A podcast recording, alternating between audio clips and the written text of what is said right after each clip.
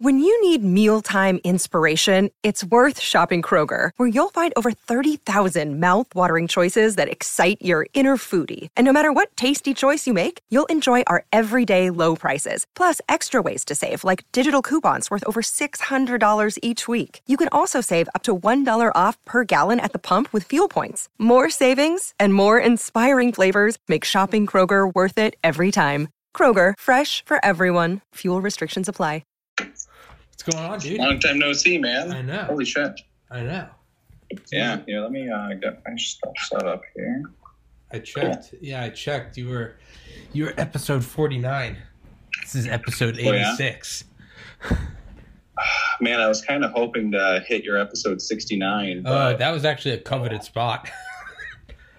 yeah, really? I had one guy asking like weeks ahead of time. He was like, "I, I want to be episode 69." I was like, "Yeah, man, it's fine." And like the day of, I ended up having on like had on the Delta Force guy, and one of his friends. Uh, Didn't think anything of it. and Like uploaded it, and the guy messaged me. He was like, "Bro, what the fuck? I thought I was 69." so I went back in, changed that episode to 70, and uploaded 69 the next day. Yeah, no, you weren't alone. There was a uh, there was a premium on that real estate. But yeah, uh, you know, I, I hear you. yeah. So, for all the good people listening, I don't remember. You were episode 49, and I don't remember which one before that. It was like, tw- Like 20 something? Yeah. But you are my friend Brad Smith. You formerly drove around in an armored truck with Yeah. uh, tons of fucking money. You ate lunch on a pallet of cash. And, uh, Yup. but now you work in a paper mill, correct? I work in a paper mill, man. Fuck it. No, well, the Such thing a- is, well, dude, how, my fam, half my family's from Burl, New Hampshire, and they've been there for like almost a century. And yeah. in like from like the 1900s to the 1940s, that was the global capital of like paper mill innovation. like it was Yeah, one of the first places to have sure. electricity, just because it was. So yeah, it it is. You know, I think the paper mill's still there in Berlin, New Hampshire. So yeah, no, I think Well, I bet it is. I actually wouldn't be surprised if um, my company, WestRock, actually owns it. Really? Yeah, no, um, they're actually a really big global uh, paper company or paper goods sort of thing. Um, So what what got you what got you into it? What what what series of events especially coming from like armored truck driver. it's not even like, you know, it's not even like you were in like I don't know, you know, like I don't know, fabrication or like steel or some heavy Yeah. industry and you just, you Yeah. know, you got a job through you went armored truck driver to how the fuck did that yeah, happen? so, um, so, well, hell, we're doing a, po- a podcast, so I'll give you the long yeah, I don't give a fuck, dude. I got nothing. Um, I got nothing going, man. Coronavirus is going to kill us all anyway. um, so due to the circumstances of um, some events at the armored truck company, I decided to get other employment. I mean, clear cut, it was just very unsafe. The company just Yeah. didn't really care about the employees. Yeah. So uh, I was just kind of um, talking to my wife's father, and he's like, "Hey, you know, you, you should apply here." I'm like, "Well, what's the pay?" He's like, "Well, to start off, it's 18 bucks an hour." And I'm like, "Wow, that's just a dollar less from what I'm making now." yeah, And so I apply, and then I find out all of the awesome things that I could do at, at the paper mill. Um, I was recently promoted to uh, the maintenance department, but for a year and a half, I was operating forklift and uh, a clamp truck. Hmm. It's just this big C, and you grab bales of cardboard and you Mm. put them onto a conveyor belt to be made into more cardboard. Hmm.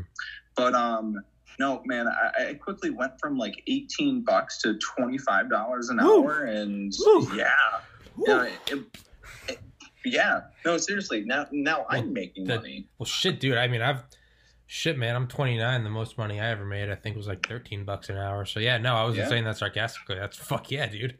Yeah, no, I mean, it, it, and that's not even the best part. I mean, going into the maintenance department, I got another two dollars extra an hour, and I mean, it's a union job. Yeah. But see, the cool thing is, is, and this is kind of the reason why I never considered a union job is you know your union dues and stuff like that.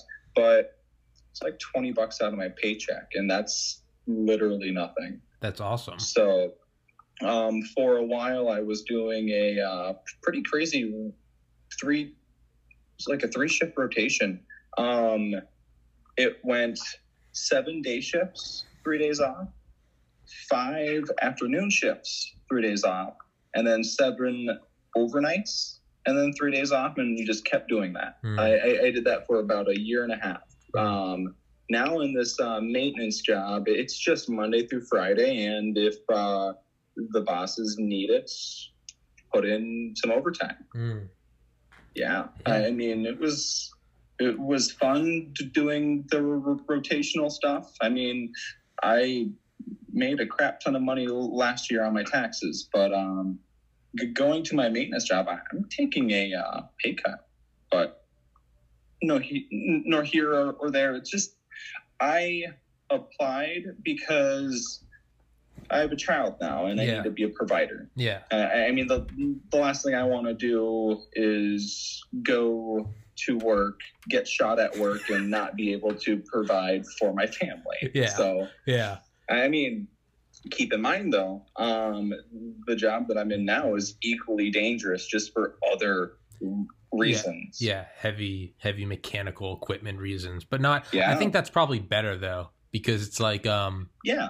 it's like what that guy I had on Sean Coots, this skydiver and wingsuiter. Yes. He was like, Mhm. he was like, dude, he's like, equipment failure is something that's like one in a hundred million chances that like Yeah. something breaks. He was like, he's like, it's not dangerous. He's like, the only, because the only reason you die is if you're an idiot and you don't take the proper precautions. He was like, the equipment won't fail you. So I imagine it's kind of like that.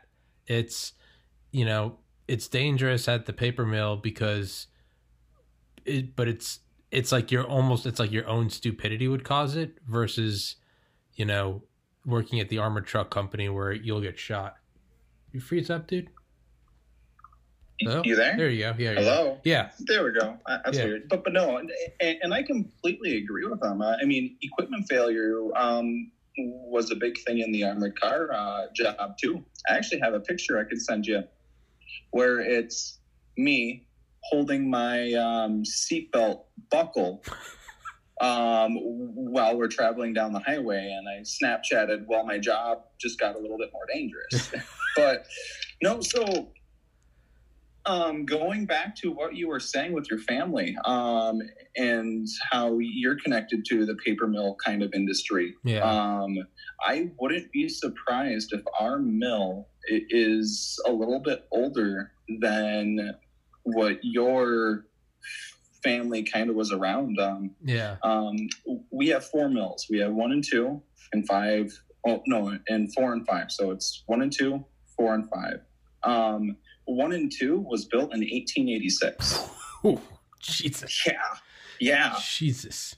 yeah. And, and believe it or not, they're actually. Uh, I think it was like a 20 year contract with General Mills right now, because to my knowledge, we're the only mill that manufactures all the cereal boxes for General Mills nationwide. Fuck yeah. So yeah, yeah, no, I Shit, man, that's it- some job security. That's some right. Yeah. Well, um, and I actually just found out that apparently my company has some really long-term patent on the process on how to make those boxes because on one side where you have all the ink that's actually a ceramic coating Hmm. and they use some kind of combination of starch and clay to print on that one side and that is the patent so yeah no job security for sure i mean it's it's, it's nice Yeah. Yeah. I mean, I was I was meditating earlier and I just noticed I had just like a general baseline anxiety. I was like I was like, you know, aside from just like the normal existential, like, you know, we're all gonna die one day, we're self aware, meat bags sitting on a rock flying through space. Like aside from that general, you know, the crushing Okay. void all around us at all times, I was like it was I was I was thinking I was like, well what's really bothering me? You know, like what things normally bother me?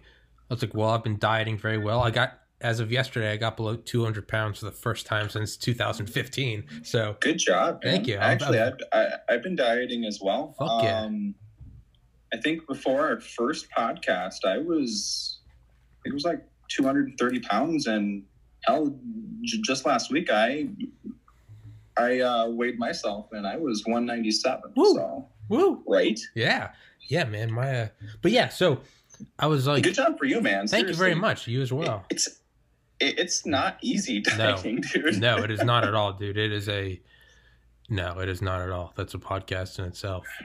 Um, oh, but I was yeah, I was gonna say so like dieting. I was like, no, I was like, I'm doing doing good on that. I'm exercising. I'm you know getting good. Sleep. I don't drink. I don't smoke. 'Cause It's not like you know. It's not whenever I would go on like benders in college and I'd start to be like, all right, I gotta, I gotta, you know, I, I gotta pull it back. I'm drinking a lot, you know. I was like, but I was just kind of going through like the Rolodex, like you know, what are things I'm normally anxious about? I'm like, I'm doing well Yeah. at my online school. Like I, I had, I my first day of work was canceled because of coronavirus. It's just a, a job Oh. at a local bar, so I was like, I have a job. I just literally can't. No one can do anything right now. But I was just flipping Mhm. through everything in my mind, and I was like, you know, things that normally bother me. I'm like, no dieting, exercise, sleeping, no drug abuse, no substance abuse. No, I'm like, I Mhm. have a job. I'm doing well in school. I'm working on the podcast as much as I can. I'm doing six a week. I'm promoting it. I'm, you know, that's just, dude. yeah, that's just, but that's just like a time thing. I know that's just a waiting game, just working. And it, but it dawned on me, I was like, the thing that's bothering me is not under my control. I was like, oh, like, because normally it's almost like, I don't know, it's, I imagine it's like being blind and feeling around for something when I'm really anxious, but I can't find out why. I'm like, what? It, and eventually, like, I'll hit on something like, oh, yeah, I'm failing my class. Like, you know, that's okay. That should be, you know, something like that. But I was going through and I was Yeah. like, I really can't. But I was like, I can feel the anxiety. And I was like, oh, there's just this general uncertainty about, you know, this is Mhm. the podcast. This is the newest iteration of whatever I'm doing. I've had multiple companies since I decided to not go to medical school until now. It's a seven year block Yeah. none of them have worked. And I'm like, this is like the newest. And I'm like, and this one feels good. I feel, I'm putting work into it. I, I think it has the, I think it's like an embryo. I think it can grow. But there's a point to all this. I was like, oh, well, that's, well, that's a given. Yeah. If you're going to go out and create your own thing, that's, you know, that kind of comes with the territory. You get to reap the rewards. And, but there's also just, Yeah. you know, the general terrifying, is this going to work? Is this not going to work? But that got me thinking. And it's funny that you say that. I was just like, you know what? I was like, I, I could never for the life of me ever understand my friends that just had jobs that they weren't necessarily passionate about. And you froze up again. You there? Mr. Brad. Mr. Brad. Brad, are you alive? Another day is here, and you're ready for it. What to wear? Check. Breakfast, lunch, and dinner? Check. Planning for what's next and how to save for it? That's where Bank of America can help. For your financial to-dos, Bank of America has experts ready to help get you closer to your goals. Get started at one of our local financial centers or 24-7 in our mobile banking app. Find a location near you at bankofamerica.com slash talk to us. What would you like the power to do? Mobile banking requires downloading the app and is only available for select devices. Message and data rates may apply. Bank of America and a member FDIC. Hmm. Brad.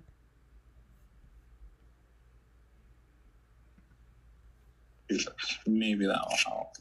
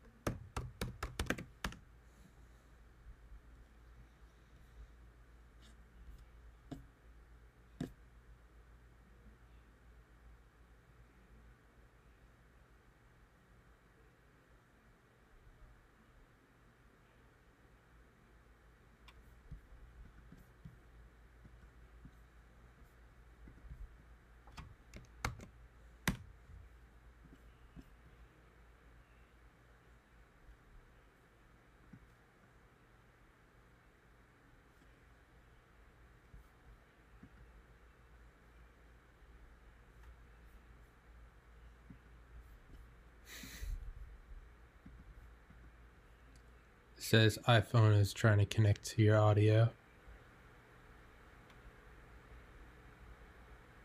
iPhone is connecting. There we go. There we go. Okay, cool. Ready? Sorry about that. No, Yeah, you're I good. don't know what happened there.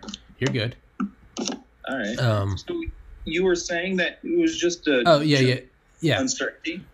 yeah, yeah. And so I was thinking, you know, I I could never, you know, I have a lot of friends in Atlanta that just have jobs that you know they don't hate, but that for me, you know, it's not. And I can never understand that over all these years because I guess I just hated the idea of medicine so much that you know, typical my narrow-minded viewpoint. As soon as I decided I didn't want to do it, I then decided, how can anyone want to do this stuff?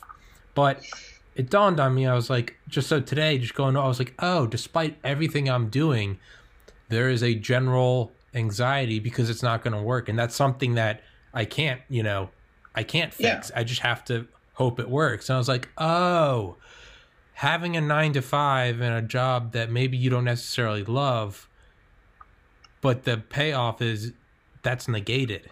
You have income, you provide, they all have wives, they all have kids. Mm-hmm. Where'd you go? And um Right here. oh fucking computer's going nuts. Um but I was like, oh, that's and if, I think it finally dawned on me today. I was like, oh, there's just a general I get it now. Like it's they're providers to their young families and Mm-hmm. there's probably a lot of fulfillment in that and i was like oh so i feel like i i matured a little bit today i was like oh Yeah. i get now i get why my friends that are accountants and lawyers i'm like Yeah. oh they that's where they i'm someone that does not want kids i'm in no rush to get married i'm like oh we have different value so i feel like an idiot but i'm 29 years old and i was like oh i get it now so hopefully i leveled have up plenty of time to decide. Yeah. And uh, I'll, I'll- I'll tell you right now, um, there is nothing more satisfying and more rewarding knowing that I went to work, breaking my back, busting my ass, and coming home to my four month year old son and my beautiful wife. Yeah There's nothing more pure and more awesome. yeah I will break my back twice over if I need to Yeah. to make sure that I'm providing. yeah Um, now, so I'm actually kind of curious because you said that there was a general anxiety. Um, is it a anxiety that it's not going to work, or is it an anxiety that you will have to search for different options again? Um, it's not that it will not. I don't think it's for either of those. Um, Okay. f- one thing I've, I guess, a skill I've developed over the Mhm. years of the different companies I've made is, I've, I've started to. I don't. I don't give any. One thing I always used to think was like, what if it doesn't work? What if this one doesn't work? What are you gonna do? And Oh, yeah. I've I honestly that's something I've done in the last couple months is I just I just don't when that thought arises I just don't entertain it cuz to me it's like you know it's I'm so far in in that you know I live Mhm. at home I'm trying to figure all this shit out that I don't entertain those cuz I'm like to me it just seems like a, a literal waste of like time and energy to even think about what if it doesn't I mean that doesn't mean don't have contingency plans but the whole what if it doesn't work yeah I just I don't even feed that fire because I'm just like I'm the way I look at- it is like I'm walking between like two skyscrapers on like a rope and I'm just Yeah. like if I'm gonna walk I'm gonna walk and I'm gonna stare at where Mhm. I'm going and I'm I'm not gonna go what if I fall because I don't need to think about what if I'm gonna fall I already just inherently know if I fall Yeah. if I fall I fall so yeah to it's answer your question a, a mindset thing too. Yeah. I, I- mean, um, if you're going to fall, you're going to fall. You probably shouldn't worry about falling because your fate has already been sealed. and I I already mean- conjured up the courage to start walking I did that seven Correct. years ago and I I Yeah. knew there was so it's not even like how did I end up here it's mm-hmm. because to me it's like i'm getting to the other building or i'm dying in the process i already Correct. i lived my entire first two decades of my life on that building and i finally decided after several years of contemplation i'm walking across and it might not work but Yeah. i would rather die in the process than get there so to answer your question um yeah i think it's for me i don't and now i don't look at things is it not going to work I just look at it as like it hasn't worked yet. And because if it Mhm. doesn't work, just like my apparel companies or my writing companies or my whatever, it's sure I start a new company, but to me it's still the same. It's still me. It's still one long journey. For So sure. i look at it as like those are just iterations of i don't know if that makes sense. So it's i don't look at it as is it gonna work? I look at it as when it's gonna work. And Yeah, that is sure. that is like the general anxiety. Like in college being pre-med it was it was like i know i have to take these courses over these years and take this Yeah. test and it's just one test at a time. I ace it and it's so that was just like worried about the next test but work hard get it done. And i just i was like i know i can do that if i commit. This is different because it's not like i got two more years left. I got 10 more courses. It's like Yeah. this might work in a year.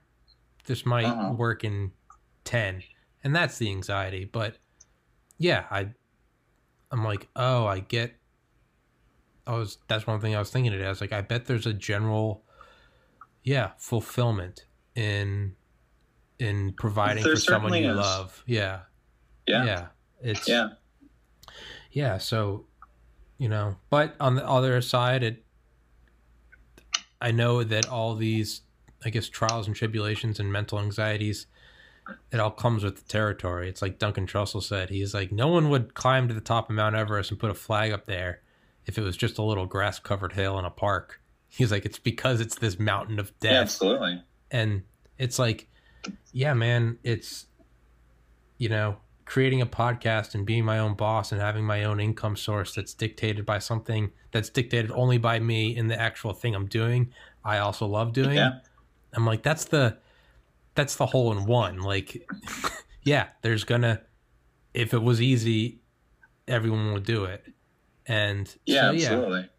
but yeah man it's um I think I also um, going back onto why I applied to the paper. yeah mill, yeah yeah yeah I- Um, I've always been. I shouldn't say like. I, I'm okay with going to college. Hmm. I, I don't like the debt that comes with it. I, I've always wanted to find a company that is willing to invest their capital um, in me to train me to do what they want done. And that was the, it's not necessarily my end goal at this company, but that is what I want to make my career from. So, for example, um, oh. So, um, there are many departments hmm but um, there's just the normal production workers. There's the maintenance, and there are the trades. There's a bunch of different trades. You have your millwrights, pretty much just industrial mechanics. You have your machinists. You have your electricians, and then you have your pipe fitters.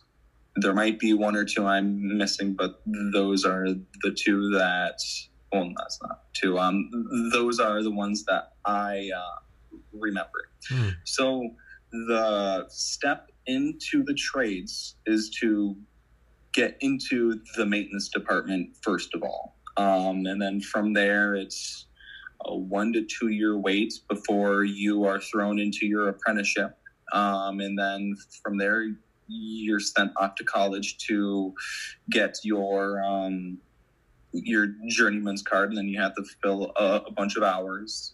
Um, and then once your trainer signs off on it, I mean, you're you're making a shit ton of money. I, I, I mean, my uh, father-in-law, he, he's a millwright, Hmm. and I, I was just curious. Um, uh, I asked him if I could look at his paycheck. He pays fifteen hundred dollars per week in federal taxes. oh shit Yeah.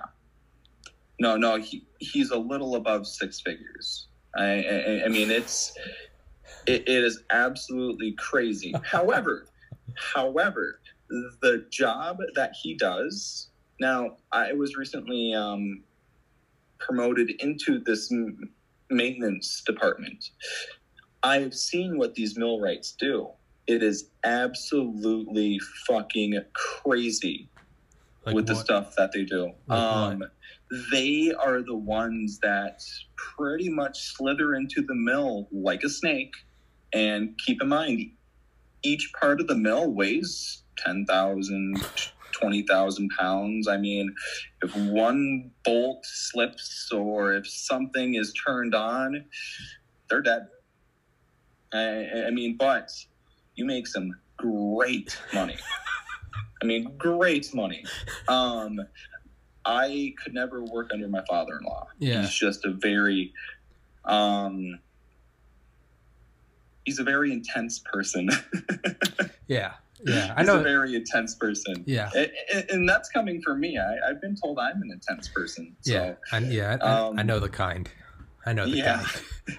Yeah, very intense, super serious. But yeah. Um, I, I mean, but that's my goal. Um, it, if I can get, well, not if, when I get into the trades, I'll, I'll be making that much more, and I will be providing for my family. And I've already had discussions with my wife. Um, she may just decide to become a homemaker, or she might have a part-time job just for extra cash. Hmm. I, I mean, I would like her to become a homemaker. However, um, that's completely on her, uh, on what she wants to do. Hmm.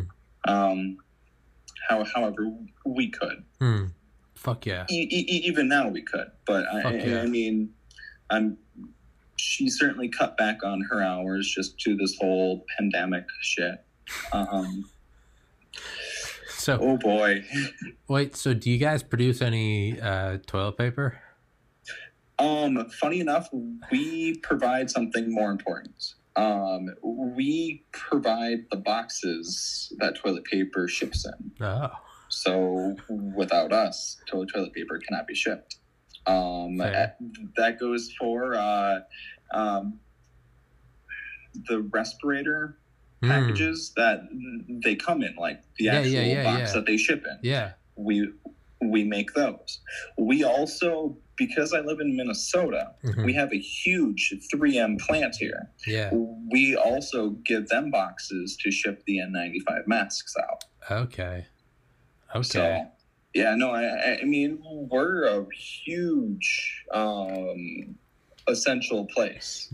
Um, luckily, uh, the the people that work at my plant that have had um, symptoms, uh, they've recognized them and they've self quarantined themselves. Hmm. Um, as of right now, we're always running pretty thin on people on the pro- uh, on the production staff, just because it is some hot, terrible work.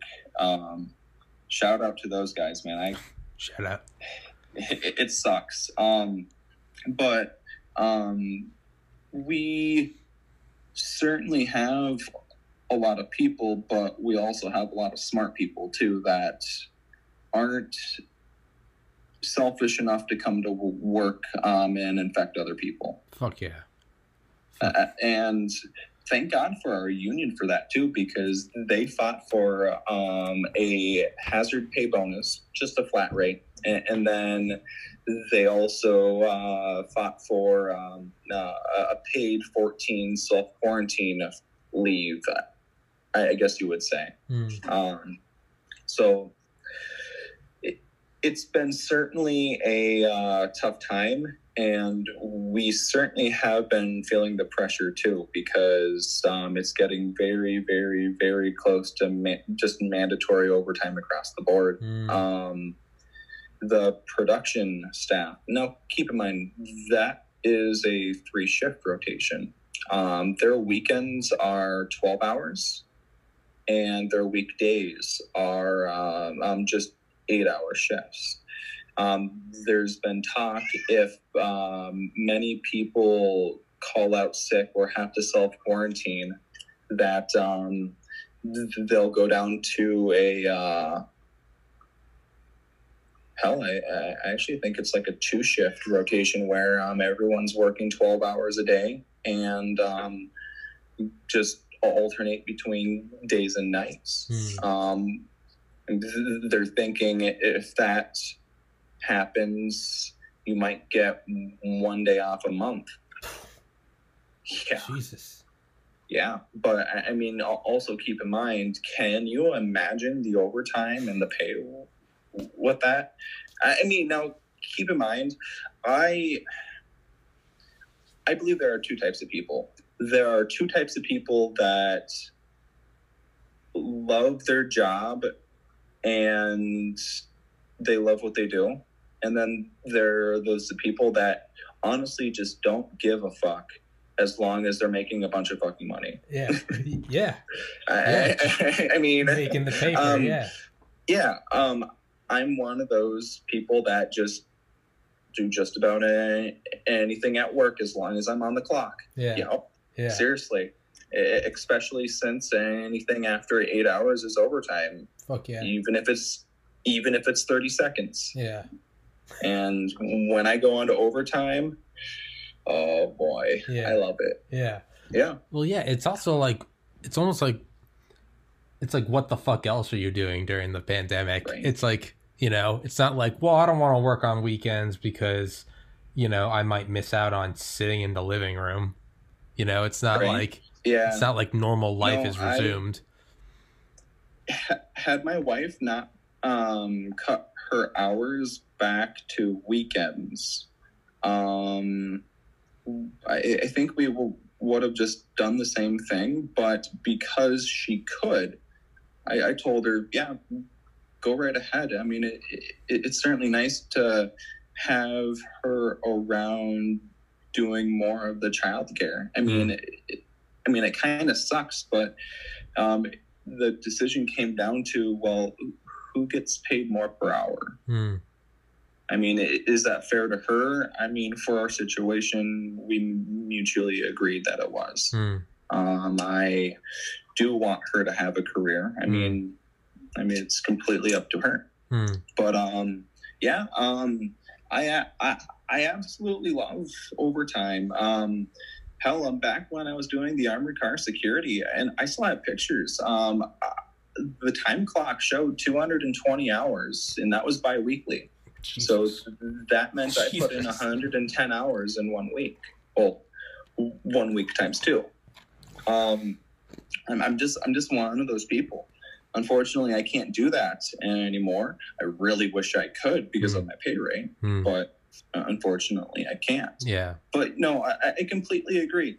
I am also one of those stir crazy people. I have to be doing something at all times unless Yeah. I'm sleeping. I, I have to. Yeah. I- If it's like just 30 minutes ago or an hour ago before this podcast, I was swapping batteries in my vehicle. I mean, Yeah. or working. Yeah. I, I mean, I, I, it's really hard for me to just stop Hmm. Yeah. doing things. I- I, mean, I agree with that in, entirely, man. Like when I was pre med, it was that's all I did was just that filled all my time, seven days a week for four Oh, years was just studying. And and when I decided not to go because I didn't like it, I I went for several years where I was thinking I didn't totally separate. I, I kind of took it all as one lump. I was like, oh, I didn't like what I was doing. Therefore, I have to do the antithesis of all of that. In hindsight, I can see, Okay. oh, I just didn't like medicine. I did like being occupied because for like two years, it became my sole endeavor to like never be occupied. I was like, I need to find like I was like maybe that's where peace is is because I hated my college experience so much that instead of realizing like maybe you just needed to do something else, I was like, oh, like I have to flip it all. So not only am I not going to do medicine, I'm just not going to do. Period. mhm. And mind you, Yeah. mind you, this was it. Also started right after my older brother's suicide, so it was just this general like, Yeah. ah, I'm gonna find peace, dude. Mhm. Those two years, I would say, were the most tormented of my life because it was just I was not doing anything. So it eventually came. it eventually led to like how do I fill this time with as much pleasure as possible? Video games, weed, drinking, drugs, food. And that just became and finally it took me a long time to realize again I was like, "Oh, I love being occupied." like I fucking Yeah. I'm like, "Oh, like dude, when I play video games, I mute it and I listen to audiobooks. Like right now I'm listening to a history of like the occult in like Nazi Germany. Like just anything because I've played the game so many times that I'm just like and I just before that I just I got finished with like a history of it was called Nuking the Moon. It was projects that were that never left the drawing board during the Cold War. And it's Yeah. but I just I, I got to be listening to an audiobook. I got to be doing something is that I can hear. Is- Yeah, it's Capone. What's going on, yeah, he's Capone? being a little needy. Yeah. Um, but yeah, no, dude, I'm with you. Like, I gotta, and that's one thing I realized going into quarantine. I was like, man, I was like, my sanity is gonna rest on whether or not I can keep myself Mhm. occupied. And yeah, dude, it's, it's, yeah. So, um, to kind of do a 180, what all, Yeah. like, what all do you do at the paper mill? Like, what all, or Okay. what all, what all happens at the paper mill? Like, you said it was built in 1886, but I mean, I'm just thinking, like, is Yeah. that just the general structure, or is it just like, like what all can possibly still be going from 1886? Um. Yeah. So, uh, do you mind if I just give you a general a overview of all the mills? I don't give a Okay. shit. And, and Yeah. then I'll tell you what I've done. Um, Yeah. All right. So, Torque, one and two mill, right? Torque. torque, torque. Summer 2020. So, uh, torque. I gotta hit up. I gotta hit up Michael Bay. Yeah. Yeah. Um. Maybe we could do like a paper mill spinoff. We can call it Wrench. Right. that will be. Wrench. Yeah, that will be the straight to DVD series. Fall 2021. Fall 2021 Wrench from the guys who brought you Torque. It's oh yeah, we'll have a bunch of B list actors. Yeah, we'll save that A list. Yeah, A list. Yeah, that'll be Terry Crews and like Michael Bay. But Yeah. yeah, maybe Mark Wahlberg, Tom Hanks, and then yeah, Wrench will be. Wrench is where a lot of guys will get their break. You'll look back in 20 years and be like, "Oh shit, that's DiCaprio," you know. I'll be like, "That's so and so."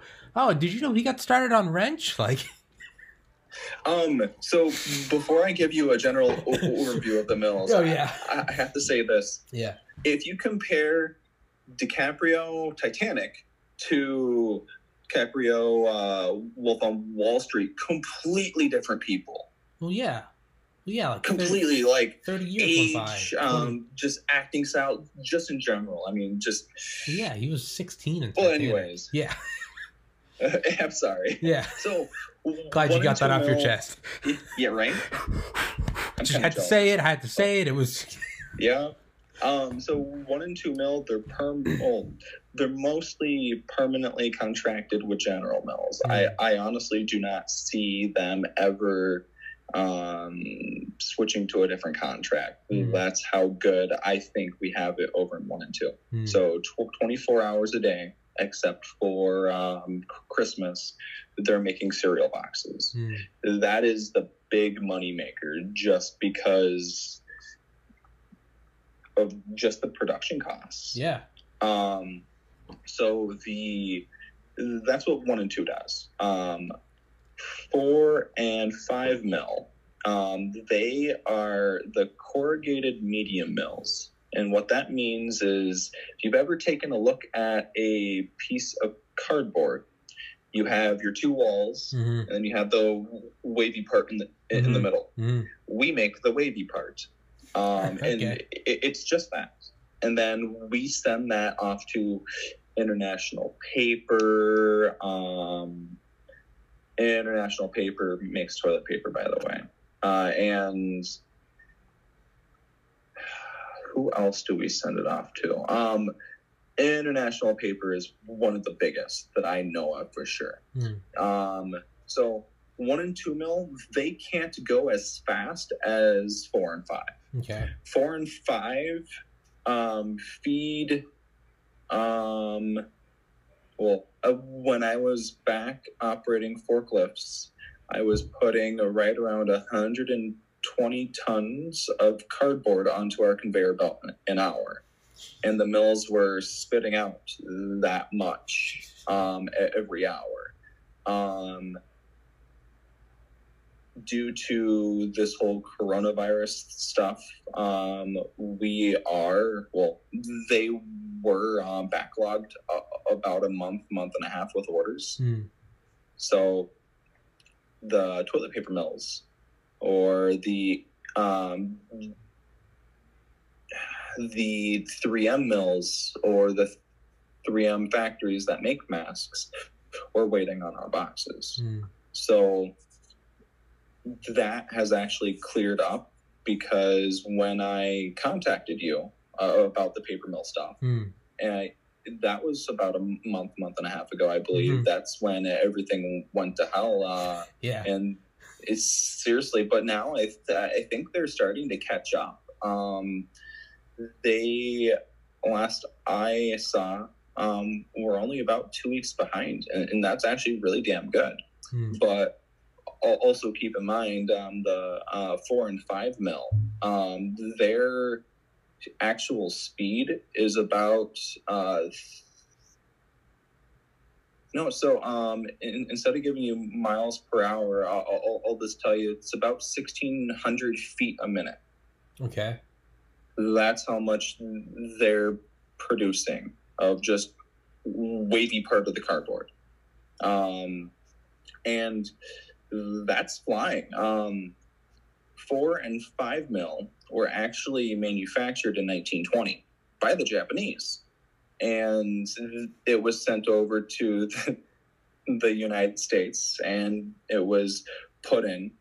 But they are some then- seriously then- dangerous machines, I was man. say, and then we nuked them as a as a thanks. Yeah, Um, yeah, yeah, right. yeah. Yeah, but yeah, sorry, very dangerous machines. Yeah. So what Yeah. what what is it? It's just Okay. well, yeah. what Um, are them like? Because I'm just thinking of like how something because I know with like certain steel mills or maybe or like iron workers, Yeah. Mm-hmm. I know there are like presses and shit that have been going Yeah. since like World War II. So it has to be like a Yeah. rudimentary, you know, like you can't. You know, you wouldn't have the same Apple factory, you know, as things speed up and evolve. But I think for like what you're saying is, Yeah. like the technology. let me changing. tell you let me tell you the general uh, concept on how um, the cardboard is made. Because it, it actually pretty much goes the same way for all four mills. So first you start with the delivery of the cardboard.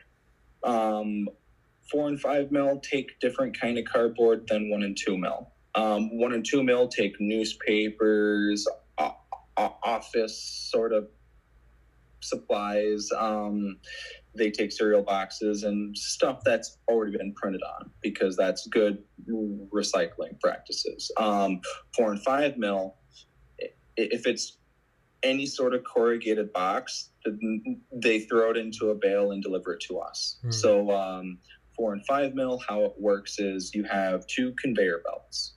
These two conveyor belts are uh, fed by forklifts Mhm. and the conveyor belts put cardboard into a 40 foot wide by 20 foot deep blender and there's a, I honestly think it's like a two ton blade at the bottom that spins at 900 um, RPM. Jesus, No, I'm completely serious. I believe you. And it's and that is like danger um, part one because it's completely possible to fall into one. absolutely. It, it's completely possible. Um, there was a report about a year ago of, of someone surviving in one of those because they held on to a rope that was dangling from the outside. Fuck that. Scary noise. shit. So that so- that blender is called the hydra pulper. It's hydra water Yeah. pulper. Um, it, it, it turns um, cardboard into pulp, which is just known as stock. The stock is sent from the hydra pulper into a bunch of different pipes to be filtered, to be um, to be cleaned, and then once it's all done with being cleaned, it's sent to the actual mill itself. Mm. Sometimes the fiber's too long and it has to be ground down to shorter fibers. Sometimes it's just perfect and it, it can go straight out, out of the mill. Think of a inkjet printer. If you take the cartridge and you flip it upside down, you have that little, little square that the ink comes out of. hmm Now think of about 40 of those lining up like eight to nine feet. And instead of ink shooting out of it, um, pulp comes out, stock comes out. hmm And it, it is shot onto a very fast moving conveyor belt that has holes uh, underneath of it. Now, the conveyor belt I'm talking about is called the table. The table moves at anywhere from 20 to 30 miles per hour.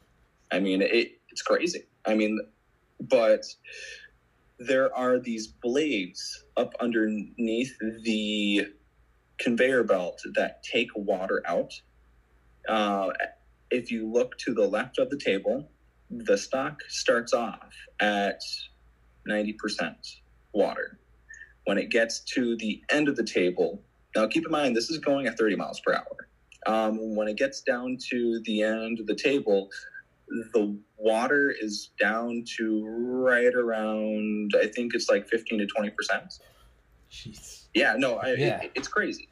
And when it gets to the end of the table, it, it, it's it, it can be gripped onto, and what happens is is there's this eight inch gap to where there's absolutely absolutely nothing. The table actually shoots the paper off hmm into two ropes on the right side that grab it. Okay. and then the ropes feed it through i think it's 60 dryer rollers. Uh, i think that's what n- number four and number five have. Now there are two sets of dryers. There's a bottom row and there's a top row and they kind of alternate. Hmm and it, it's just fed up and down Sure. and the cool thing is, the only thing that's keeping the paper up against those dryer racks are well, rollers are those two ropes. It, it, it extends a, an entire football field Christ. in length. Yeah, no, e- each dryer roller uh, is about three and a half to four foot in diameter, and there's a huge um, gear at the end, and it, it's driven by steam. Mm. Now, once the paper's dried, it goes from 20% down to hell, I think it's sub 10 Yeah.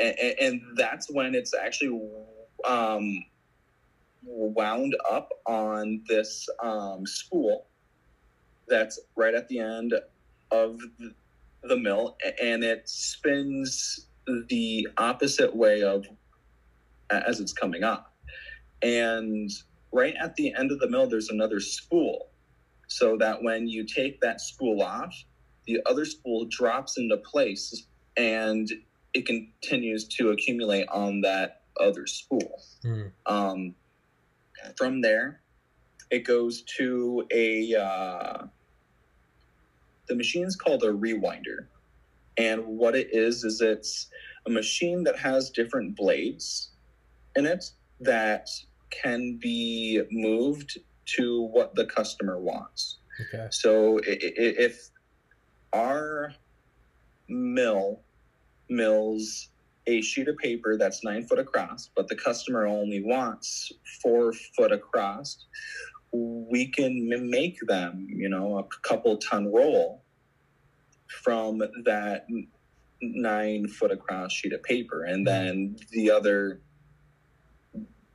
what's left, we can fulfill another customer's order too. Mm. So it, it, it's really cool because that machine gives off so much vibration that you you can actually feel it halfway down the mill. I believe it. Yeah. So um, here's another thing that people don't really understand. Um, four and five mil and one and two mill are side by side. Okay. Um, when the mill breaks, it's not mechanically. It's not. at- It's not like something sheared off and the mill is completely down. When we say the mill broke, we actually meant that there was too much tension somewhere in the mill and the paper broke. Okay. And sometimes I actually wish the mill would break because uh, paper accumulating in the mill at 30 miles per hour can really, really fuck shit up. Yeah. Um, That's a fucking headache and a half. oh my God. So um, you're pulling paper out of the, mill itself, and you need to do it as fast as you can Hmm. b- because per minute that mill is down they are losing thousands of dollars Yeah. in operational costs Absolutely. Well, it's, a lot So- like it's a lot like DNA transcription and translation. It's yeah it's it's it's inefficient when Time mistakes sensitive. get made. Yeah, it's like we don't we don't got all. Yeah, sorry, keep going. yep so um people don't understand that in between those two mills it's 98% humidity at 140 degrees Fuck. and like you are in Georgia. between those mills until that fucking mill starts back rolling Jesus. that's what makes the job hard Yeah. it, it's not necessarily crazy heavy lifting because that's my department. Hmm. Production, they're the ones that go into um, the alley um, in, in between the um, mills and sweats their ass off trying to get the mills back rolling. And those guys are the unsung heroes because there are plenty of crews that can restart a mill in 20, 25 minutes. And, and, and that's crazy. Mhm. I mean, th- that's flying. Yeah. I mean, big props to them. Yeah. Um, Do they have any My- like suits, almost like hazmat suits, but for like steam, um, just to avoid the burns? so they have fo- fo- 40 foot long poles with a like a fire pick at the end. No, um, well, not a fire pick. It's Yeah, um, yeah. it's like a spear pole, and then there's a little curve Oh, a- yeah. on, the other side. Yeah, so like, um, like a fire. they use that um, to uh, take the paper out. Um, they sh- they don't necessarily put their arms in between the rollers because that's our job. Um, we're the ones with the tradesmen that actually fix the mill. Hmm. Um, but to go back to a part of your question, I personally have uh, operated the forklift to put the cardboard onto the conveyor belt. I have personally been in the mill getting them back up and running and just doing general maintenance in the mill as a production worker. And now being in the maintenance department, I am assisting the tradesmen fixing the mill and machining new parts for the mill and transporting all, all the raw supplies that they need. Hmm. Um, because the maintenance department is considered a temporary job. The, they don't expect you to make a career out of it. Um, they don't even hire people to make a career out of maintenance. They hire you to go straight into the trades once a spot has opened up, Hmm. which is nice because I have a lot of uh, boomers that are uh, retiring in the next few years. Fuck yeah. Fuck yeah. Slide on in there. Um, Right? Now, do you um would a paper mill? I mean, obviously, it'd be all sorts of qualifications, least of which, or not least of which, would be security. Um, would a paper mill ever be able to do something just tying it into your old job in making money, or is that completely specialized? So, um, if you are asking if we contract a security company, the answer is yes. But they're not armed. Um, Oh, no, matter was- of fact. I was, well, I was gonna say, no, no. Could oh could the could the mill print money? no, no, no, no, Okay. no, no. Um, th- th- they're not that kind of mill. Yeah, yeah. Um, Could they? Like, I, I, I mean, it, I, I guess if if we had enough capital, um, everything could be converted Hmm. into making um, the the paper itself, but not printing. Okay. Yeah, that's what I meant. Yeah, Yeah. you know, like legal Yeah. and like security oversights aside, like would the Yeah. mill like physically be capable of of producing that? See, the stock that is used on both sides of the mill is completely different from the type of stock used to make the currency paper. Hmm. Um, it's it's recycled cardboard and versus say like the money paper itself being mostly cotton um, i honestly think that yeah it would be a multi-million dollar project but i it, i guess it could be done Hmm. Now, it would take a lot of engineering yeah. So it might be um it might be uh I think it might be uh, not really worth it. I mean, with all the money you would have to sink into it at first. Hmm. Yeah. Yeah. Would would you guys be able to so I was just thinking earlier. Yeah. With like the future of like Amazon, they think it's gonna be I guess this is two parts. I, first part I just thought of. Mhm. Um would would the paper how would you do this? So let's say the future of Amazon, everyone thinks it's going towards drones. Right? Just have Okay. shit Yeah. delivered right to your doorstep. Fucking Skynet's That'd coming. be fucking awesome. Yeah, it would be fucking amazing. But what I was just thinking is, is like when you're working on the scales of these big multinational corporations. I mean, it comes like the the competition and the cutthroat nature of it comes down to like hundredths of a penny because you're just multi- everything's multiplied by you know even if it's like Yeah. cost per French fry from McDonald's versus Burger King, it's like all right now multiply it by 150 billion, and then there's your there's the value. So it's yeah. um, so I was just thinking, like, as that becomes a thing, drone delivery systems. Well, when you have so many drones carrying things using batteries to charge that electricity draw, Yeah. it's going to come down to you're going to want to carry the lightest possible thing. Would there be a specific way to produce like? Because if you're a drone, you're a little drone carrying shit yeah.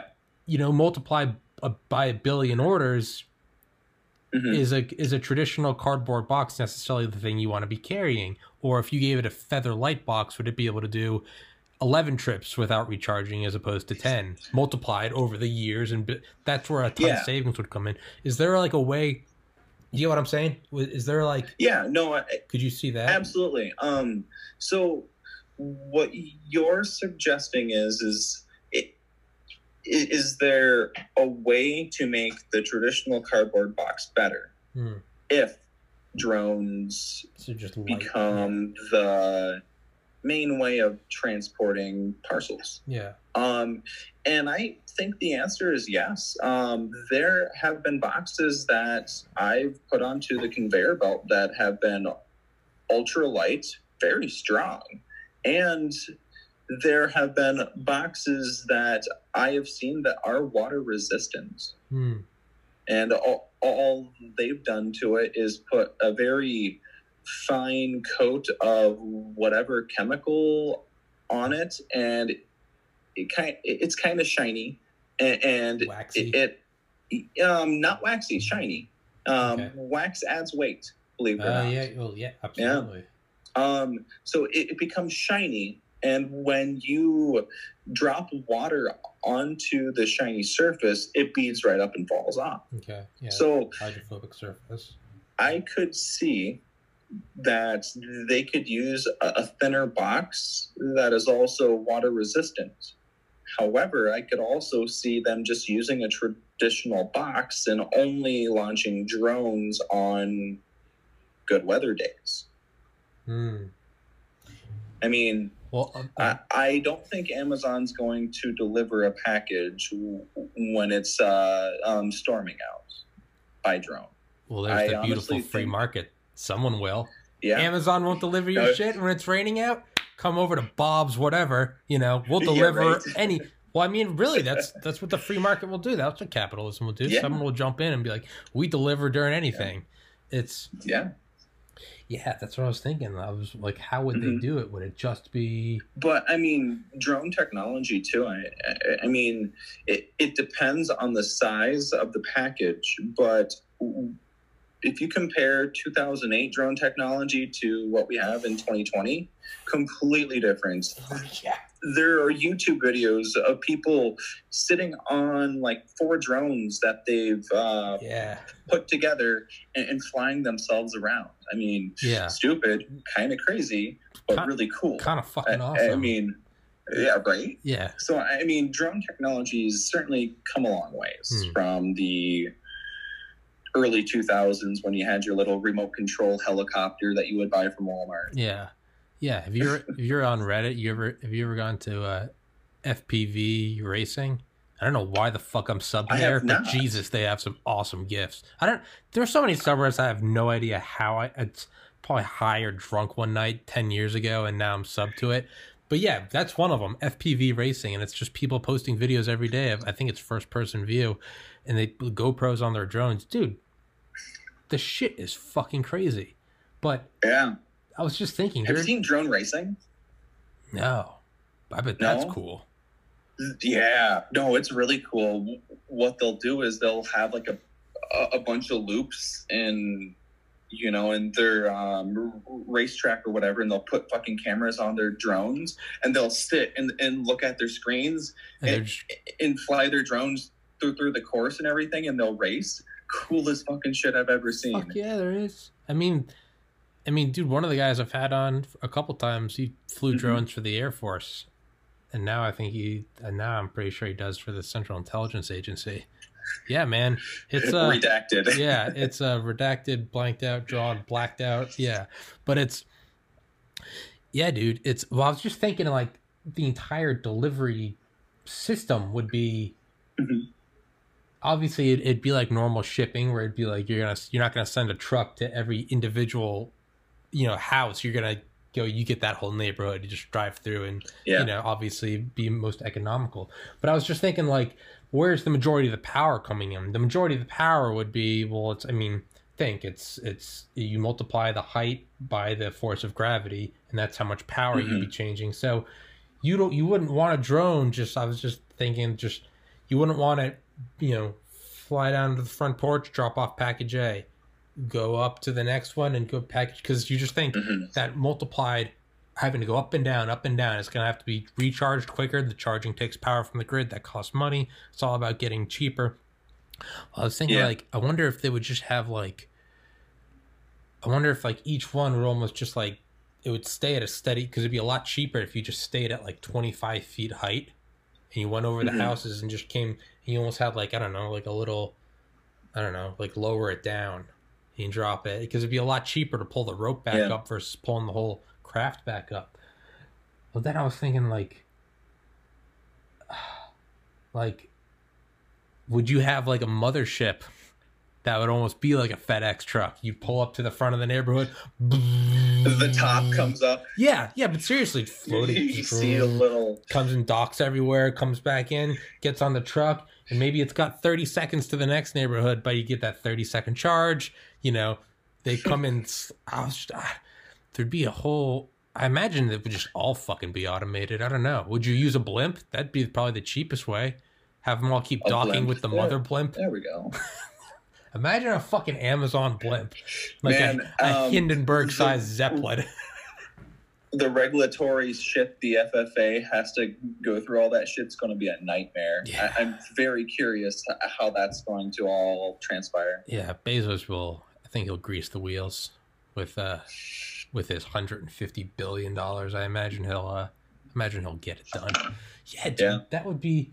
I mean, but you got to think like I mean, you almost want to get it to a point where like nothing would inhibit it, like.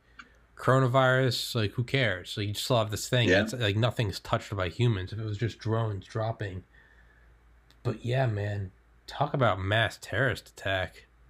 I mean, shit, dude. If you could get Seriously. control of the shipping and receiving department of just one place, and you put a fucking C four incendiary, just a little, little, you know, Yeah. little tube in each It- one, you could burn down neighborhoods. No, Yeah. yeah. I mean, shit, dude.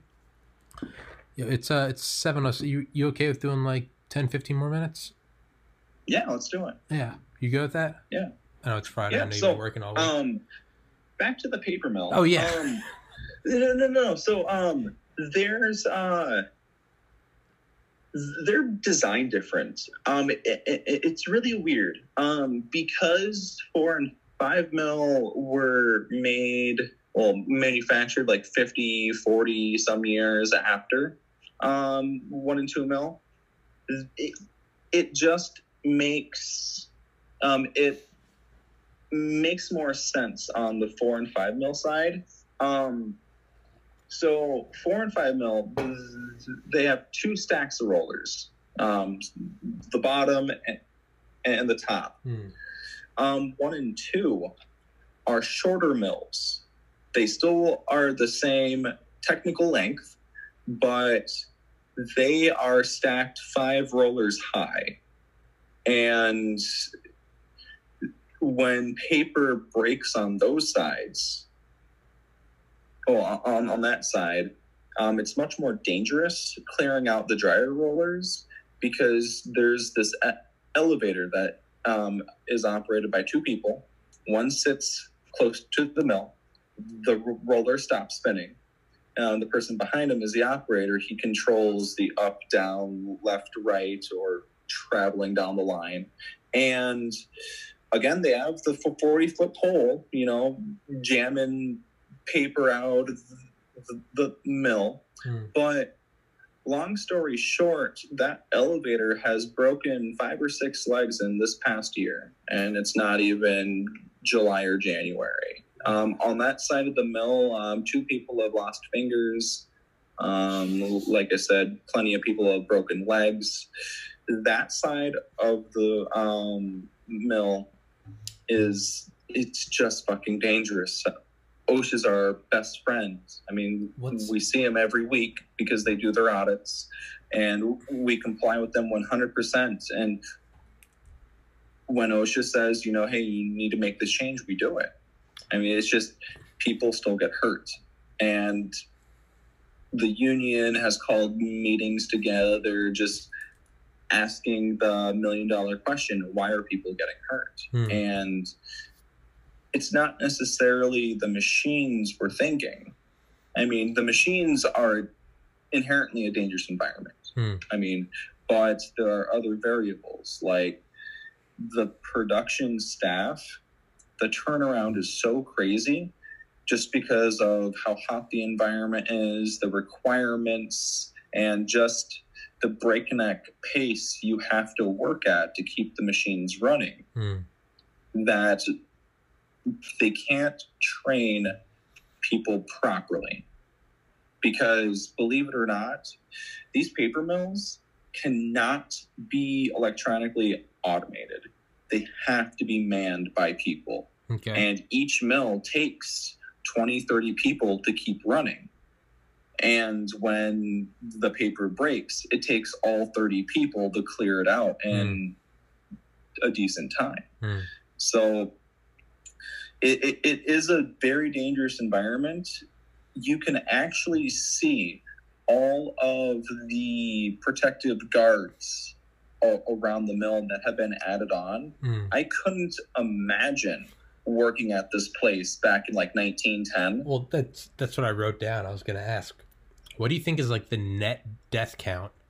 Just because, yeah, man. I mean, any safety Yeah. prior to like, I'm sure that thing was probably utilized for wartime manufacturing in World War II. But Yes, they made bombs. absolutely, yeah, absolutely. Um, Yep. That's awesome. Um, but yeah, I mean, for like half of its machine life, it's got to be dangerous. Yeah, um, actually, the machine shop where the machinists make parts for the mill, um, we're still using um, drill presses and lathes from World War One. it's really cool. Jesus.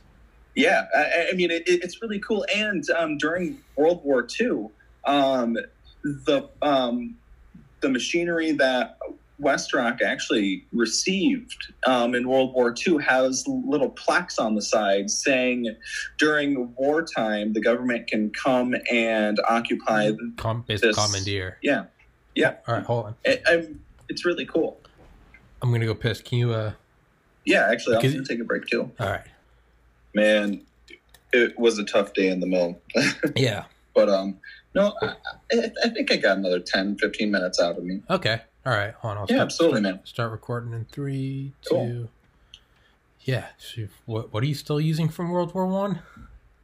Um, we're using lathes and drill presses. Um, I, I'm I'm a pampered city boy. What What is a lathe?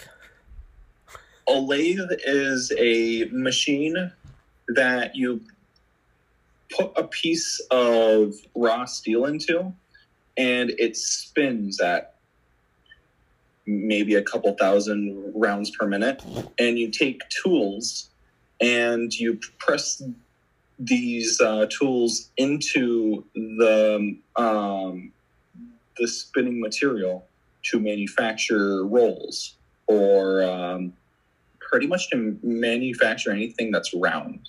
Okay, actually, yeah, Um, I know. I think I know what you're talking about. Yeah, and the drill press is it's just a simple bit that goes down and you, make holes Yeah. and stuff.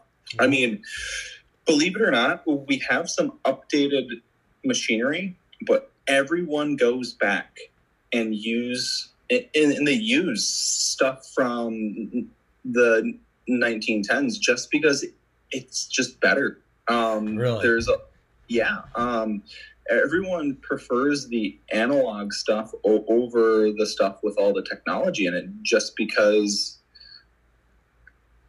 it seems that you can produce stuff faster.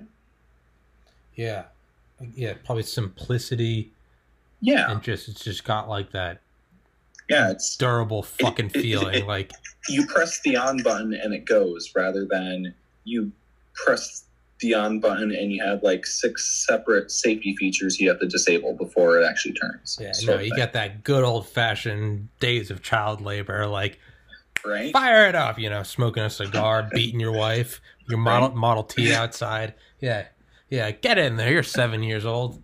Doesn't matter if you can't read. You know, don't get your Yeah. bowl cut stuck. I seriously could not imagine working at this place in say like 1910. Any- it, it, it's just a dangerous I was gonna say, in, environment. in what's the name of the company again? WestRock. I was gonna say, Um, in, in, in WestRock's was- defense, any manufacturing in 1910, not it's not a slight Yeah, against um, WestRock. West Rock bought the mill out from a company called Rock 10 hmm and there was probably a few buyouts, but it was originally named Waldorf. I, I think it was. Um, yeah, Waldorf. I, I believe that. I believe that's what, what I saw. But, um, man, it, it it's a really interesting job.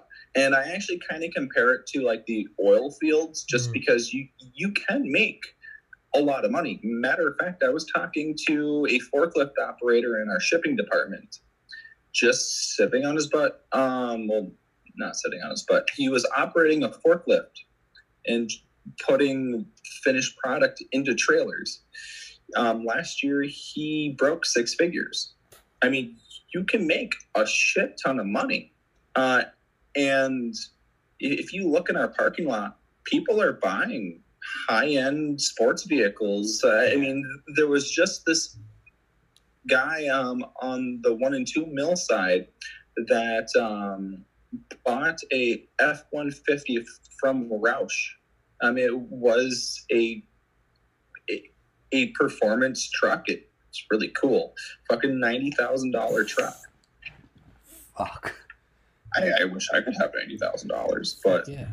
um, but that's the trades for you. I, I mean, I, I've always been an advocate of you know blue collar and white collar. I, I mean, however, I'm if you can do a trade school for a year and a half, two years, and damn near make six figures as long as you're willing to put in the hours. I mean, go right ahead and do that. It's nothing uh, against people that go to college. I mean, because you can certainly make a crap ton of money if you have the right major. Yeah. Yeah. No, I would say mm-hmm. in hindsight, I mean, obviously I needed it to go to medical school. Yeah. You, you, you couldn't, you couldn't just, you couldn't just elbow grease it. You know, it's like you, right. you didn't know the immaterial, you didn't know the material. Um, yeah.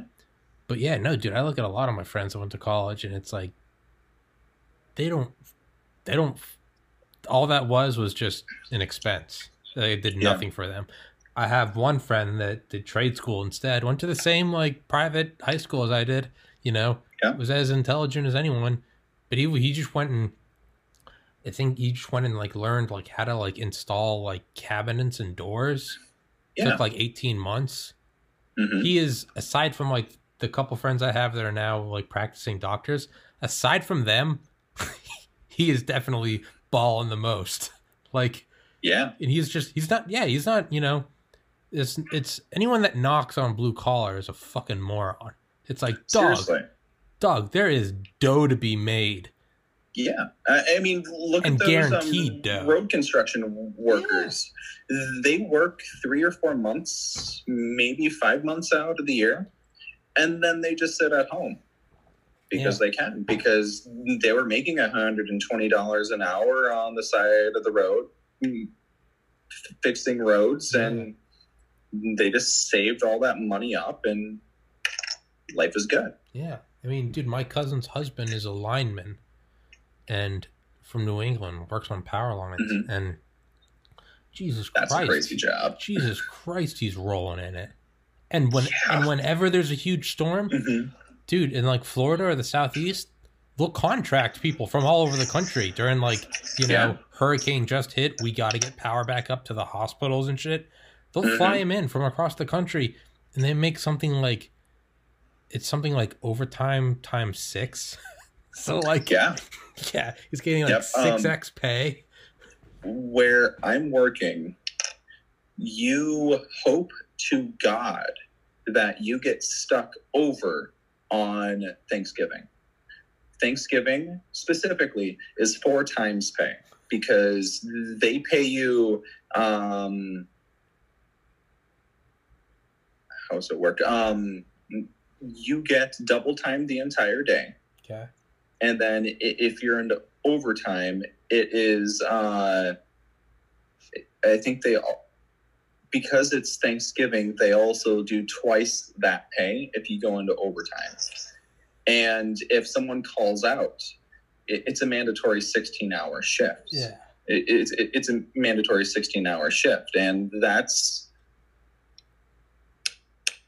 I have never been stuck over on Thanksgiving, um, but if I ever am, I will certainly um, pay my rent on my apartment couple extra months. yeah. It's like a it's kind of like um the Simpsons, like Officer Wiggum. And he's like uh Love Officer yeah, Wiggum. Yeah. Yeah. And he's like uh it's almost like what you said. It's like I've never worked on Thanksgiving. And you think someone would be like, "Oh, thank God." You're like, "No, I hope I get it." Wiggum's right. like, Wiggum's like, you know how it goes. Like, week left on the job. I'm shot and killed. You know, week left before retirement and I'm shot and killed or paralyzed. And it's like, that's terrible. He's like, oh, no, God, I hope it happens. He's like, do you know how much more pension I get? He's like, you know, they're talking about so and so. He's like, yeah. week left on the job. He got shot at, wasn't killed. And they're like, oh, it's a tragedy. Go home. He's like, yeah. Actually, speaking of that, um, the paper mill is the only place I've actually ever known that still offers a pension. Oh, yeah? Yeah so I, I, mean that on top of you know your social security retirement and, and any sort of roth ira or roth 401k you have i mean you're pretty much set up. I mean as long as you put in your hours and you retire um, when you're told you can retire um, you're good man. I mean it, it's actually a really cool place and it, i applied and accepted the job um, originally without even knowing about the the pension until it was actually mentioned in one of our union meetings. And I'm like, cool, this is awesome. I mean, I, there's a machinist that's going to retire in about two or three years, and he's saying, yeah, no, I'm every year I tell them I'm going to work past my retirement date, they're adding another two hundred and fifty dollars a month onto my pension. That's sexy, right? Fuck yeah! Uh, I, I just thought that that was cool. I mean, as of right now, if you were to retire right now, just from the pension alone, he's getting twenty five hundred bucks. I would love twenty five hundred dollars just to sit on my ass not sit on my ass, but uh, just to do whatever income after yeah. retirement. Yeah. I mean, but you certainly, you certainly put in the blood, sweat, and tears. I'll, yeah, I'll, I'll tell you. That yeah, that's the thing is it's it's mm. like the blue collar, like it's like don't knock it because it's like that's guaranteed money. It's shit that's never going yeah. away. Construction, maintenance, yeah. but it's also like yeah, it's not. There's a reason why it's there, there's a reason why it's like guaranteed, and it's like because you're guaranteed to yeah. always be at fucking work. It's like yeah, absolutely. you gotta. There's no, yeah, there's no, there's no dancing around it. You're in there. No. You're and you're putting in your yeah. your testicles worth. Yeah. And A- absolutely. Um, I was gonna say we got like five more minutes, but um. Mm-hmm. I forgot what I was gonna say. I had something really stupid. Oh, I was gonna say no, I don't remember what the fuck I was gonna say. Oh yeah, talking about drones and like firebombing neighborhoods. Yeah. Not to do a complete 180, but like, uh, but the book I was listening to, "Nuking the Moon" by Dr. Vince Houghton, who is the the curator at the National Spy Museum. I'm gonna try to get him on uh-huh. the podcast. He hasn't responded to me, but it's in it. They're talking. I I've, i remember hearing about one of these years ago, but I finally like learned about it in depth um, everyone was like, you know, if you were like able-bodied in World War II, you were going to like fight on the in you know in Europe yeah. and in the Pacific, and if you were smart, they were like, we're not going to have you over there catching a bullet. Like you're smart enough to, you know, yeah. For instance, you know, produce silenced guns, or you're over, you know, produce, you know, sturdier parachutes or whatever. So a lot of scientists yeah. were just, you know, they wanted to help the war effort, beat the Nazis and the Japs. And so they were just, you know, how can I help my country? And this one guy was like, he was driving through some canyon while he was like thinking about, you know, I think it was right after, I think he told he had just learned about Pearl Harbor on like the radio. And he was like mm-hmm. driving through this canyon in the Southwest and he was just saw all these like bats. And he was like, he like knew. Oh, the bat bombs, man. yeah. He was like, bats, he was like, they bats like love dark little nooks and crannies. And yeah. he was like, Tokyo, he was like the you know it's super dense. He's like, but also he's like just because of the time, cheap construction mm. in Tokyo, like specifically Japan, was known to be like well, uh, it's like, their architecture yeah, style yeah, too. Yeah, pa- uh, yeah, pa- yeah, paper derivatives, wood. It was always you know mm-hmm. it was just, and he was like, yeah, he's like if we were to strap little like gelatin, almost like a precursor to napalm, to these bats and we th- if we could throw them out and they went and found little nooks and crannies in Japan, mm-hmm. we could burn it down. But I yeah. guess there was actually like it, the the project's the project kind of cut itself short because all the bats flew to like got loose. Well, they all they all flew like while being tested, yeah. but they went and they flew to like I think where they were keeping all the other bats or something it was huh. some weird thing where they flew back to like they're like oh fuck and so they started they started burning down this whole area where they had been like securing all these bats but the yeah. project was so top secret that not even the base commander knew what was going on so they couldn't have a fire department on hand because they weren't sure uh-huh. if there were uh-huh. any spies and so they basically just had to watch the the thing was burning but there's basically like federal agents like you can't go in there like that fire's classified And so the right. whole thing literally burned to the ground. But it was also because it was so classified that no one else knew at the same time we were developing the A bomb. And apparently, yeah. apparently, Van, uh, Vannevar Bush, Van, Vannevar Bush, he was like, he was he shut down the bat program. We're like, why are you shutting it down? And he was like, basically, he, he can't say anything, because. but he was like, he was like, we're we're working on something, and it was, you know, yeah. it was, you know, it was producing an artificial sun. But uh, yeah, yeah. Well, did you hear about the uh, pigeon guided bombs too in, in World War II? No, but it makes sense. No, yeah. So, um, um, very uh, shortly, I'll I'll describe it. Yeah. They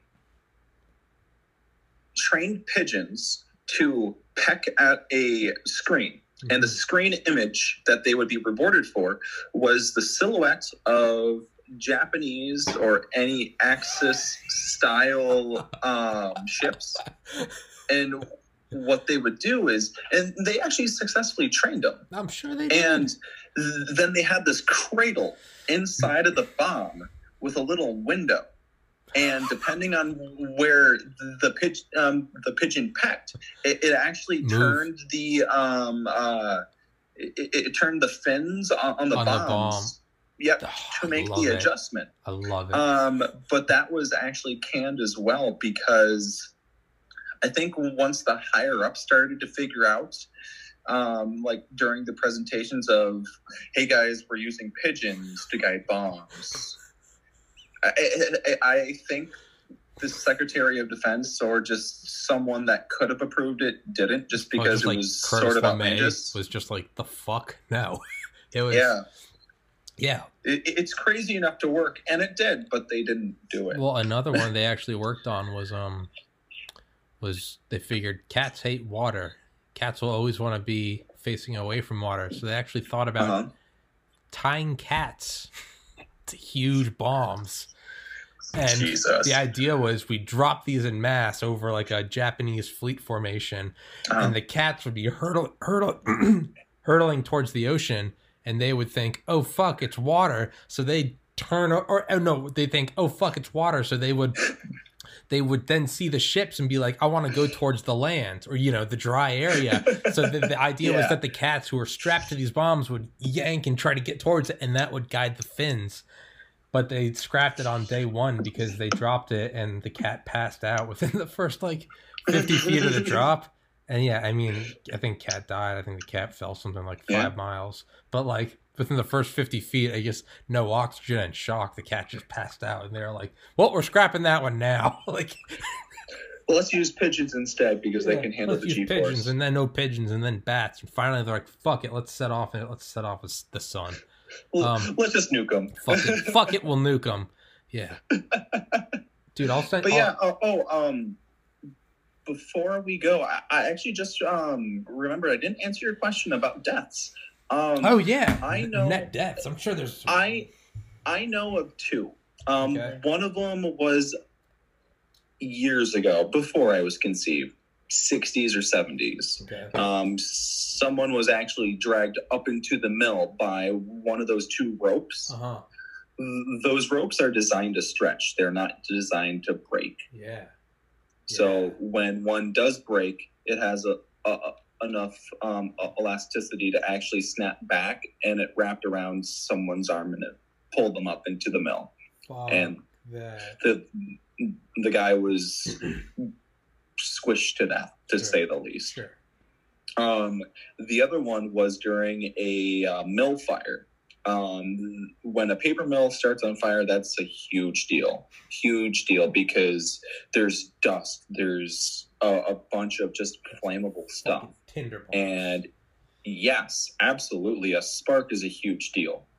But um, it was unfortunately a firefighter um, fighting the fire um, over on the one and two mill side. Um, when some supports um, burnt through, it, it sent an entire wall onto him, and the wall w- was made from brick, and he was crushed to death. Jesus. Um, that was, uh, I think that was in, in the 80s.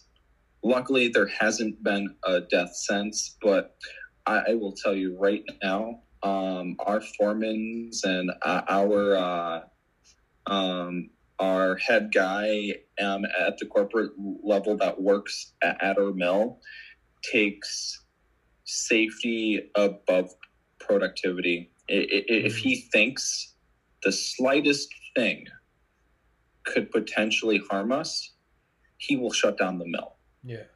He he does not care. Yeah. He will shut it down and he will do everything as safe as humanly possible to make sure everyone goes home with all their legs, fingers, and head, etc. Yeah.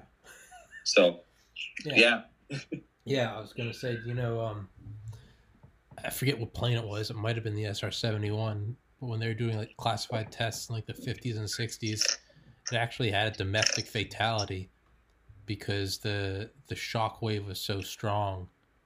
No, I think snapped it in half. well, no, no, no, no, no, not that. No, The plane, the shockwave, like they knew these sonic booms were like insane, and I think there was an emergency in the plane, so it deviated off course and it went out of the desert and it went over some town.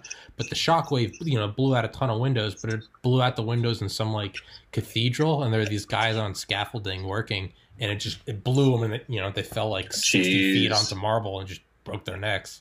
But it, was Yeah. classified, and they could never say what what did it because it was Yeah. classified. But it's just, yeah, man, talk about a way to fucking go. Sonic boom from a stealth jet that doesn't officially exist. Fuck that insurance claim. But um, yeah, yeah, absolutely. yeah, man, let's um, let's definitely do another one. Yeah, absolutely. I'm gonna- um, there's still a lot of technical stuff I'd like to get into. Fuck yeah, fuck yeah, absolutely, Yeah, man. um, I would love to. be cool to well now that i'm in maintenance i can actually supply you specifically with videos of it too i mean just to show you the process yeah, it's so weird um i mean just millions of different parts turning and it somehow working it, it- some- it's literally fucking magic looks like some I- Willy Wonka shit. Yeah I- mean they must have some sort of unicorns and the power plant that make this thing run Well, those, I- those I- classified. classified Yeah, I mean that's and yeah, redacted yeah, yeah. Yeah. Don't get your security clearance revoked from showing me the unicorns. Yeah, man, Abs- absolutely, man. Well, Um, hey, it was nice chatting. dude, fuck yeah. Um, Yeah, Yeah, dude. Definitely take some videos. That'd be cool. I'll pin those to the end Yeah. of the next video. I'll just tag Yeah, them on at the end. Um, I'm at, I'm gonna send you that book, Nuking the Moon. Do it. I think you'd really like it, man. Yeah. We can talk about that next time. The book's fucking crazy. Now, actually, nuking the moon, um, what NASA did, and to measure the vibrations from the moon, right? Well, well, no, that we just we impacted a like an orbiter, but Oh, but our okay. plan was to nuke the moon to show the Soviets that we could nuke the moon. That were awesome. Yeah. Oh, okay. Yeah, yeah. Well, apparently it was in retaliation of Sputnik. We were like, "Fuck them," sending up a beeping sphere. Their Well, idea, I- was, well, yeah, I, I thought retaliation from Sputnik was uh, um, us sending someone to the moon. well, yeah, it was that. But before that, they- what they wanted to do was they wanted to nuke it, and they wanted to nuke it right, right at the. So it would be so you could see it on the silhouette. And they wanted to do it like Yeah, because they knew the sun would catch it at night, and so they literally wanted this like plume to illuminate.